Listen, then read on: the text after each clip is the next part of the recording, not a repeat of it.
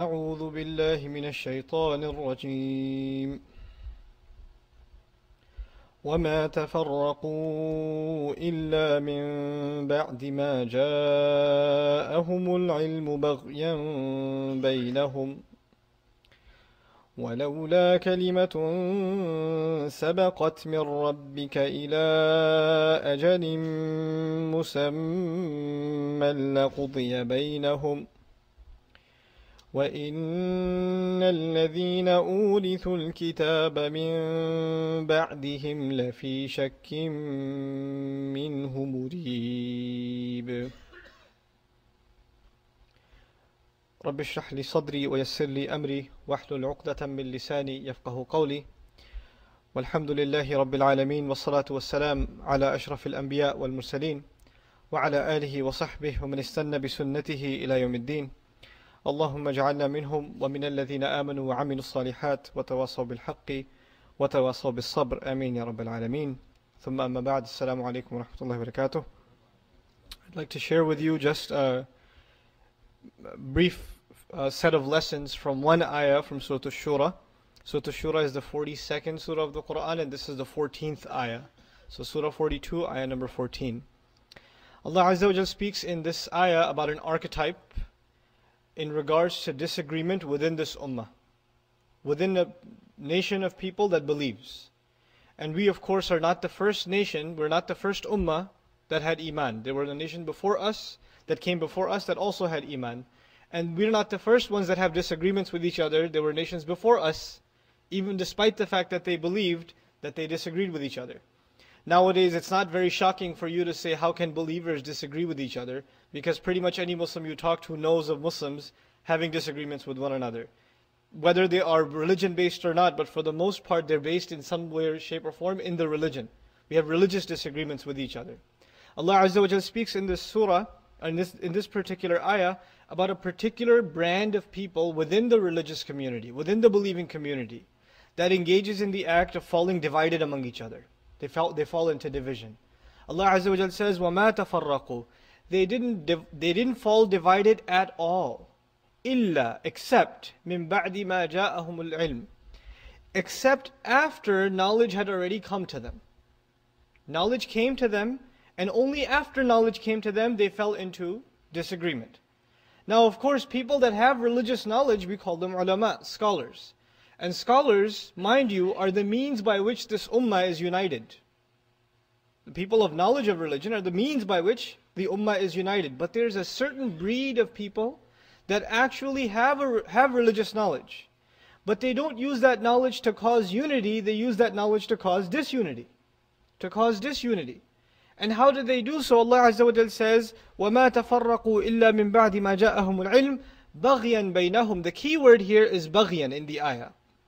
Baghi in the Arabic language, the closest thing I can think of in English is the urge to dominate the other. You have this ego, you have this pride, you have this self, the sense of self, and your concern is to overpower someone else. So a king or a ruler trying to invade the land of another or to annex is engaged in this baghi. This, this baghi is just the urge to dominate the other party. Allah Azza wa Jal uses this word in, in the Arabic language, it can be interpreted in two ways. It could be called what's, what's termed a, maf'ul lahu or a hal. And we'll discuss the meanings in English at least, what the implications are of these two grammatical analyses. On the one hand, Allah says the way in which they disagreed, the way in which they disagreed was arrogant. The means of their disagreement was full of this, you know, this urge to dominate, this ego. So you could see in the way that they're arguing with each other that there's a lot of ego involved. It's really not about the issue. It's really not about who's right and who's wrong. That's not really the case. Even though they're giving evidences and they're citing ahadith and ayat, and before us, the people of the book before us cited their books when they argued with each other. But the real reason wasn't that they're genuinely in disagreement. The real reason was, I want to prove that I'm right and I want to prove that he's wrong. That was the real reason. This is baghyan bainahum, right? So the way in which they argued was arrogant. Also maf'ul lahu, which means the reason for which they argued. The reason for which they disagreed was their ego. So one is the means with which they argued, an arrogant fashion of argument, and then the purpose of the argument, the purpose of falling into division is something deeply rooted inside an ego. And this is something that a Muslim has to be very careful about. Because in our times, we fall into disagreement all the time. And this is one of the great plagues of this ummah across the globe, and especially even here. We're not an exception in the United States. We're not an exception. You have people saying, don't listen to this sheikh or that sheikh, or don't listen to these people or those people, or this group or that group, or this masjid or that masjid. All because I have the haqq, I have the truth, and these people are on the batil, they're false. You know, in Islam, when you want to correct someone, when you want to correct someone, you're not correcting them because you want to overpower them or you want to prove to them how wrong they are and how right you are. You want to correct them because you want to benefit them. We have this genuinely shared love among ourselves that we all share La ilaha illallah. So when you correct someone, you correct them out of humility and out of love. Allah Azza wa Jal describes this attitude, أَذِلَّةٍ عَلَى الْمُؤْمِنِينَ They're humbled, they're overpowered when they deal with other believers. They don't come to them full of ego, they come to them full of humility. But you will find among us a trend that when we correct one another, we correct one another as though we're talking about some enemy of Islam. Someone that we have to completely humiliate in order to correct them. Now you tell me, if somebody tries to correct you in that way, would you rather listen to them or would you rather fight back? So what we end up doing is we end up putting more fuel on the fire in the means, by the means with which we disagree with one another. There's certain ethics in the way a Muslim disagrees with another Muslim. Right? Look at our look at our ulama, when they would disagree with the opinion of another scholar, first they would make dua for that scholar. And say, Rahimahullah. May Allah reward him. May Allah bless him. And then they would say, We respectfully disagree with this one thing. And Allah knows best. they would add at the end, and Allah knows best. But you find this is not the case nowadays. What, what the case is nowadays is the Muslim comes to the other Muslim and he says to him, You're not doing this right, by the way. Let me tell you what the haqq is. And this especially happens with our youth. They take a class or two, or they read a couple of articles on the internet, and now they're ready to fight with their parents. Or they're ready to correct the imam. Or they're ready to interrupt a khutbah even. To say, no, you're on the batil, your aqidah is incorrect. Whatever the case may be, however convinced you are that the person is wrong. Are you doing more good by causing a scene? By causing this division? Is your intent to benefit this person or to harm him? So the question becomes, are we really correcting one another because of a genuine concern to make things better for all Muslims, to all, for all of us to be on the right path? Or are we correcting one another because there's this ego involved? And when this ego does get involved, let me tell you what happens. Allah Azza wa Jal didn't leave, this, leave us in the dark here. This ayah, in the first part of the ayah, Allah tells us that they rebelled for or they disagreed and they fell into disagreement for this reason baghyan bainahum baghyan bainahum and then Allah lets us know that this is not something Allah is happy with. This is something that brings about the wrath of Allah. What Allah brought is the truth and the truth should be a means of unity. It should be a means of unification. And incidentally on the side before we go on I want to share one more thing with you from the sunnah of our messenger sallallahu alaihi wasallam You know, the Messenger of Allah sallallahu alaihi wasallam is obviously, obviously delivering the truth. Anybody who accepts Islam has accepted that Muhammad sallallahu alaihi wasallam speaks on behalf of revelation that has given, been given to him by Allah. So, of course, all the Sahaba are convinced that he speaks the truth, but even then Allah tells him, you better deal with your Sahaba, your companions, in a certain way. Allah says to him, فَبِمَا رَحْمَةٍ مِّنَ اللَّهِ لِنْتَ لَهُمْ Now listen, this is profound. In Surah Al Imran, He says, It is by the mercy of Allah alone that you are lenient towards them, meaning the Sahaba. So Allah is telling him, it's Allah's mercy that our Messenger وسلم, is lenient to the Sahaba. And then he says, وَلَوْ كُنْتَ فَضًّا غَلِيظَ الْقَلْبِ Had you been tough, hard-hearted, had you been harsh, لَنْ فَضُّوا مِنْ حَوْلِكَ They would have run away from you. Allah says about the Sahaba, they would have dispersed away from who? From the Messenger of Allah sallallahu alaihi wasallam. Only if he did one thing wrong, which he didn't, by the way. And what's that one thing? If he was harsh. If he was harsh, the Sahaba would have run away from the Messenger of Allah. This is what Allah says, subhanahu wa ta'ala. فَاعْفُ عَنْهُمْ وَاسْتَغْفِرْ لَهُمْ وَشَاوِرْهُمْ فِي الْأَمْرِ Look at the advice being given to the Messenger of Allah sallallahu alaihi wasallam. Lovingly forgive them. Fa'fu anhum. They will make mistakes. They will disappoint you. When Muslims work together for any cause, that we're working to build a masjid, we're working at an MSA, we're working for an Islamic organization, we're working on a da'wah project, we're working on an Islamic school, a Sunday school, all these projects. When Muslims work together, things come up. You, uh, you end up arguing with one another. At some meeting, your opinion is not taken or somebody went one way and you were deciding to go another way, or there was some assignment that you gave to someone and they didn't fulfill it, happens. It's, it's a part of life, right? We fall into disagreement. And of course, the Sahaba radiallahu anhu it's very possible at some point someone will make a mistake that will disappoint the Messenger of Allah sallallahu alaihi wasallam. What advice does Allah give His Messenger sallallahu alaihi wasallam? He says, number one, fa'fu anhum. Forgive them lovingly. Meaning, there's one thing to say, it's okay, don't worry about it. Right? You mess up, and your boss says to you, it's okay. Don't worry about it. But you could tell from his face that it's not okay. That there's still something wrong. Right? And there's a kind of pat on the back, relax, don't make a big deal out of it, forget it, forget it ever happened. Then you feel a little relieved. The messenger is being told basically to give the pat on the back, sallallahu alayhi wasallam. Fa'fu anhum. Then Allah says, don't stop there. Wastaghfir lahum. And ask forgiveness for them. How do you really know you've forgiven someone? When, when you're making dua for yourself, when you're making dua for your mother, when you're making dua for your children, you're also making dua for the one that has offended you or has disappointed you. وَاسْتَغْفِرْ لَهُمْ And then on top of that, this is the most profound.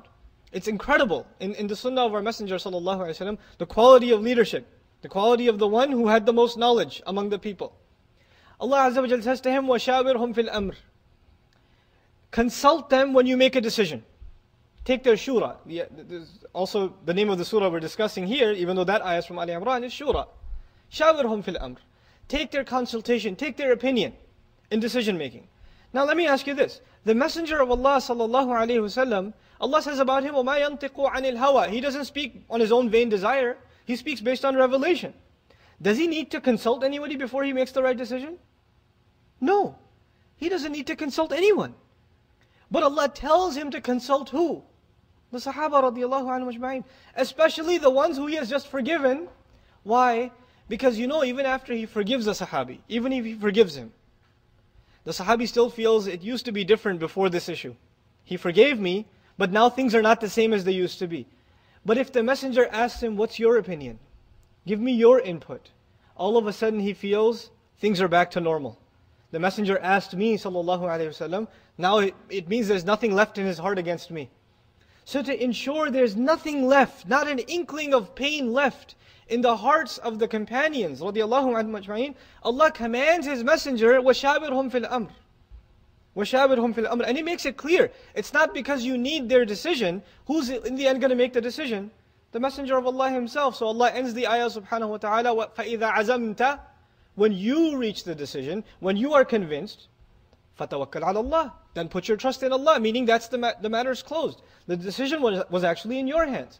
Now we come back to this ayah, the ayah at hand. Allah Azza wa is speaking about disagreement. Disagreement. On the one hand, we have the example of the Messenger sallallahu alaihi wasallam, who is making every, he's making sure of every finest detail that the group does not fall into division, that they don't fall into division. He's making sure they remain cohesive. And on the other hand, there is us, the way in which we disagree with each other is so ugly and it's so violent and it's so merciless towards the other, sometimes it puts us to shame. We treat the, the people that are not Muslims, and I'm, I'm not saying treat non Muslims in a bad way, but we treat non Muslims in a much nicer way at the grocery store, at the checkout counter, or when you're pumping gas at the station, or your boss at work, or the secretary. And we treat the Muslim brother or the sister much, much worse when we come to the masjid. Much, much worse. We disagree with each other and get annoyed with each other over really small things. Really, really small things. And this brings about the wrath of Allah Azza wa Jal.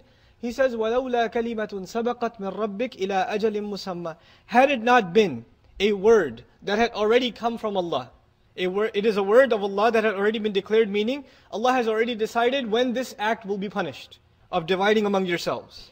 Allah already decided a, date, a date, a fixed deadline, that date will be the date when this, this act will be punished. If Allah hadn't already fixed that appointment, لَقُضِيَ بَيْنَهُمْ Their matter would have been declared already. the punishment would have come right away. The only reason they're not being punished now is Allah decided that their punishment will come later. And Allah knows the wisdom in that. We don't. لَقُضِيَ بَيْنَهُمْ But then He lets us know of the consequence of this behavior, of Muslims disagreeing with each other. He lets us know of the consequence of this. The consequence of this, of course, we are divided, we're disunited, but the real consequence of this is in the next generation. Not in your own generation, in the next generation. Allah says, وَإِنَّ الَّذِينَ أُورِثُوا الْكِتَابَ مِن بَعْدِهِمْ And it is no doubt, those who were given the book to inherit after them, those who inherited the book after them. Allah didn't say utul kitab, they were given the book. Innal mu'mineen ba'dahum. No, not the believers after them. Innal ladina urithul kitaba min ba'dihim. Those who were given the book in inheritance after them. Meaning they got it from their fathers, from their mothers. They got the book, they got the religion because they were born in Muslim families. They were born in a community which was engaged in disagreement. What happened to these kids, this next generation of Muslims, supposedly? لَفِي شَكٍّ مِّنْهُ مُرِيبٍ First of all, they have no confidence in their faith. لَفِي شَك. Shak is a kind of doubt that takes the confidence away from you. You're not sure about something.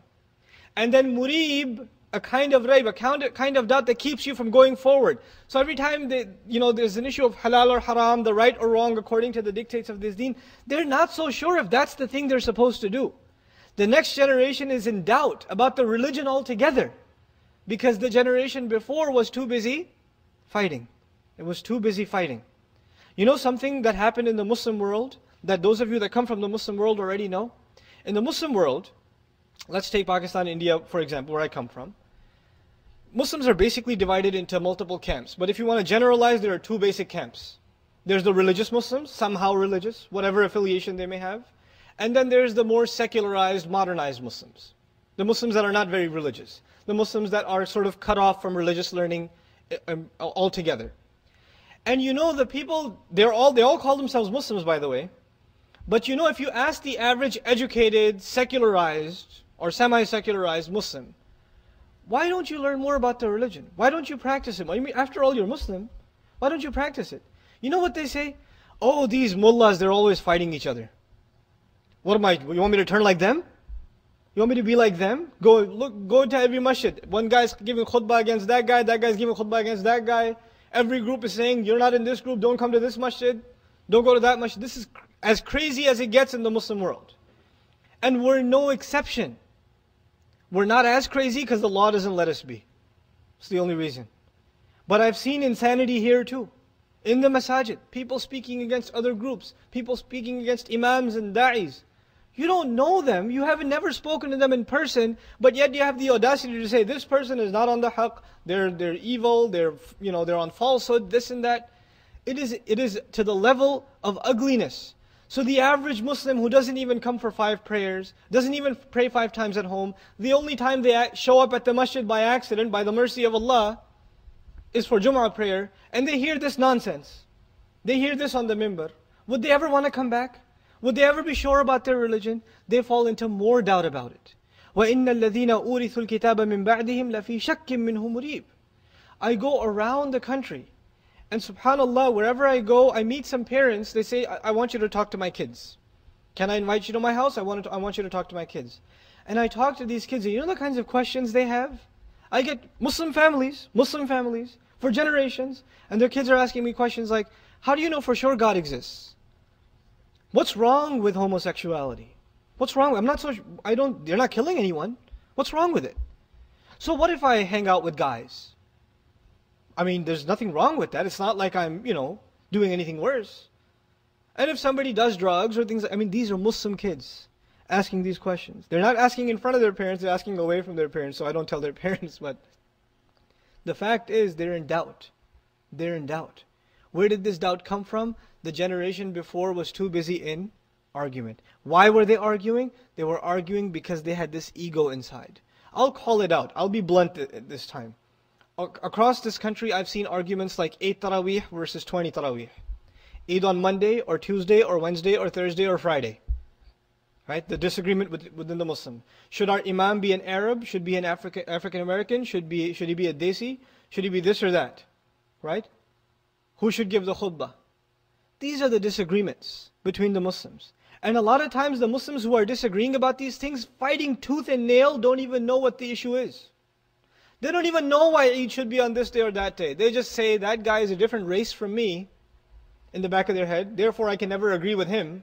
Oh, those Arabs, oh, those Desis, they're all the same. Oh, those brothers, they don't understand. That community doesn't understand. And they're fighting it out. They're fighting it out. And who's being lost in all of these fights? Our youth. The ones that are suffering is the next generation. Wallahi, I tell you one true story and, and I'm done inshallah ta'ala. One true story that hurt, it's, it hurts me. It hurts me. I was in this community and there were, I was invited to two dinners. The community was half Indo-Pak predominantly and the other half was Arab community. And because I speak a little bit of Arabic, I broke the ice with the Arab brothers and my Punjabi is okay. So I made good friends with Desi uncles too. So I got invited one night to a Desi household where all the brothers got together. Of course, which brothers? The Desi brothers. And the other night I got invited to the, the Arab community and, you know, I, had, I hung out with the brothers on the other side. The fight between this community, no need to mention names, was which imam should we hire? Should he be an Indian imam? Because the majority is Indo-Pak and we're Hanafi, so we should have a Hanafi imam. And the other side, no, we need an Arab imam because Arabic is the language of Islam and you know the, the sunnah is to speak in you know the islam actually not the sunnah but the, the uh, islam promotes the arabic language therefore we need an arab imam. So who was promoting an indian imam? The indo-paks. Who was promoting an arab imam? The arabs. And when i go to one side they're trying to say why don't you convince them of an indian imam? And i go to the arab families and what do they say? Why don't you convince them of an arab imam? And i went to both of them and i said the same thing. Let's assume you get the top-notch scholar that you want. The best scholar cracks the best jokes in, in Hyderabadi Urdu or you know or in you know dialectical Egyptian, Ammiya, and you're really happy with him. Your kids, the, the Indo-Pak kids, the African American kids, the Arab kids, the Turk kids, the Indonesian kids, the kids of the people that have recently accepted Islam from varying ethnicities, their kids, can they understand these imams? No. They're not really concerned about their next generation. They're not. Who are they concerned about? Themselves. It's like this nostalgia of back home. I want to feel like it used to feel when I was younger and I used to listen to that Imam, so I want my Imam to remind me of the old days where I used to be. And the one being sacrificed in all of this is who? The kids that are barely awake in the khutbah. The kids, when the khatira is being presented, they're outside playing basketball. Or worse. Or worse. Who, what are we doing this for? Who's going to be filling these, these rows in 20 years? Who's going to be there? We haven't thought ahead. And in these, in these arguments we have against each other, the only one suffering is the next generation. They're the only ones suffering. There's nobody to talk to them. You see these youth, right? They have problems. Your kids, the vast majority of Muslim kids, they go to public school. They do. And in public school, everything goes. I mean, I went to public school in New York in the 90s, and that was bad. But nothing. Those were good times compared to now. A lot has changed in 12 years.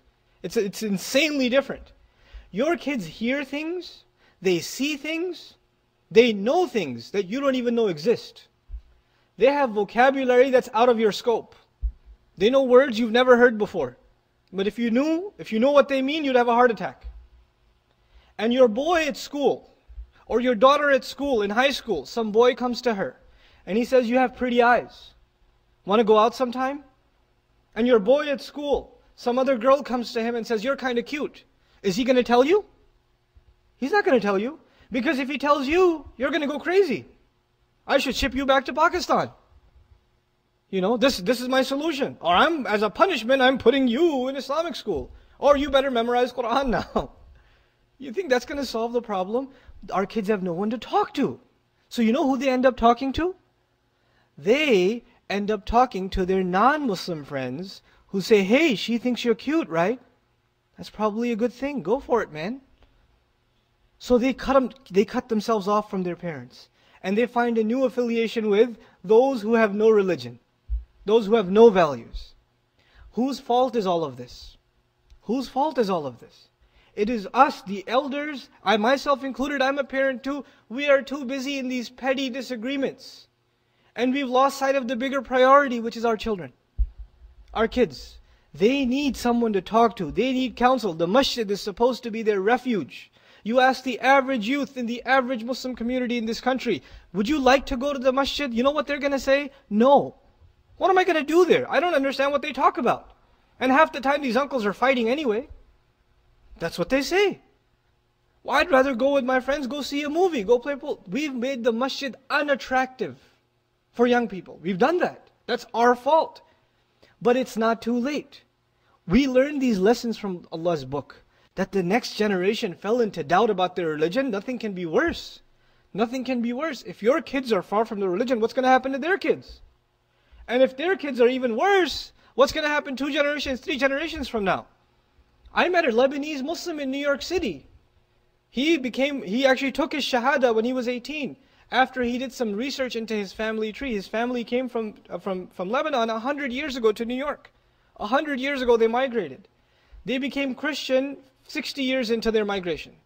They had converted, completely assimilated. Why? Because the next generation fell into doubt. And he just kind of rediscovered Islam, took Shahada again, revived the religion of his forefathers. On the day of resurrection, all of us that are parents, all of us that are elders, we are going to be responsible before Allah for who?